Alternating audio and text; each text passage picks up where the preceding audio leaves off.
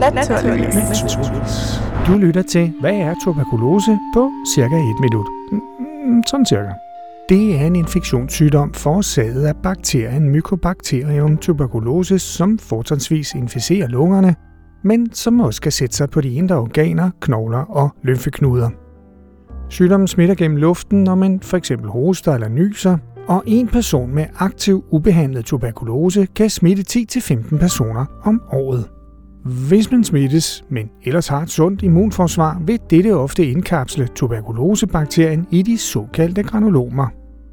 Indkapslingen forhindrer spredning af bakterierne.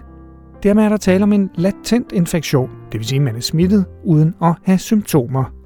Og man regner med, at cirka en tredjedel af verdens befolkning er smittet, ligesom en person bliver smittet hvert sekund på verdensplan. Men hvis immunforsvaret svækkes, ja, så breder bakterien sig for eksempel til lungerne, hvor der så opstår livstruende sygdom. Ubehandlet dræber tuberkulose over 50% af de smittede, hvorfor den er blandt de 10 mest dødbringende sygdomme i verden, hvor den årligt tager livet af halvanden million mennesker.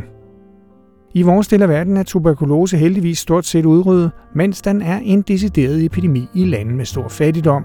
Også derfor kaldes tuberkulose de fattige sygdom. Og den går langt tilbage i tid. For eksempel er der fundet spor af bakterien i resterne af en 17.000 år gammel bison, ligesom der er fundet tuberkuløse skeletændringer i egyptiske mumier fra mindst 2400 år før vores tidsregning. Mens tuberkulose formodes at være kommet til det, der siden blev til Danmark, omkring år 500 før vores tidsregning. Før den industrielle revolution forbandt folkeovertroende ofte tuberkulose med vampyrer.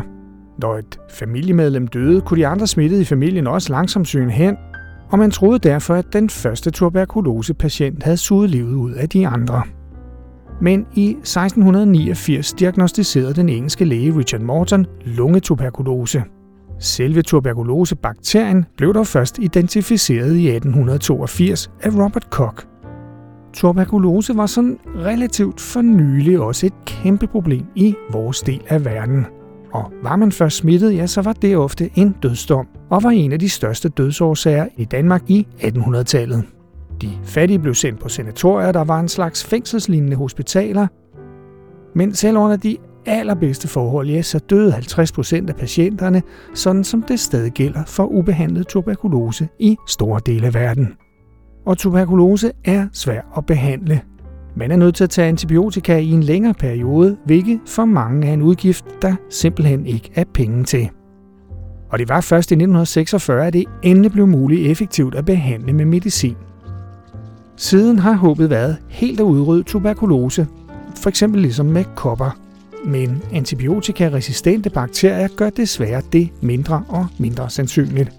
Og i 1993 erklærede FN's verdenssundhedsorganisation WHO tuberkulose for en global sundhedsnødssituation. For desværre er antibiotikaresistent også et voksende problem i behandlingen af tuberkulose. Ligesom de multiresistente bakterier er et kæmpe problem for den generelle folkesundhed. Også i Danmark, men det er en helt anden historie, som du må høre om en anden god gang. Du har lyttet til, hvad er tuberkulose på cirka et minut. Mm, sådan cirka. Du kan også lytte dig til en hulens masse anden viden i vores efterhånden temmelig omfattende serie på cirka et minut. Sådan cirka. Det er for eksempel, hvad er virus, hvad er bakterier og hvad er forkølelse.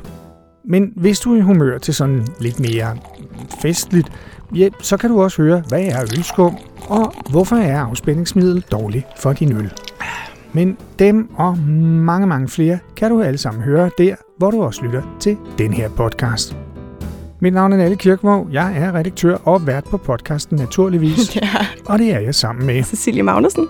På cirka et minut serien er produceret af Polygon Media, en almindelig foreningsejet medievirksomhed. Og det er serien altså produceret i samarbejde med Ro Radio. Tak fordi du lyttede med.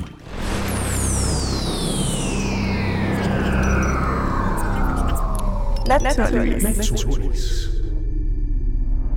Og det er jo noget af det, vi vil undersøge. Ja, lige netop.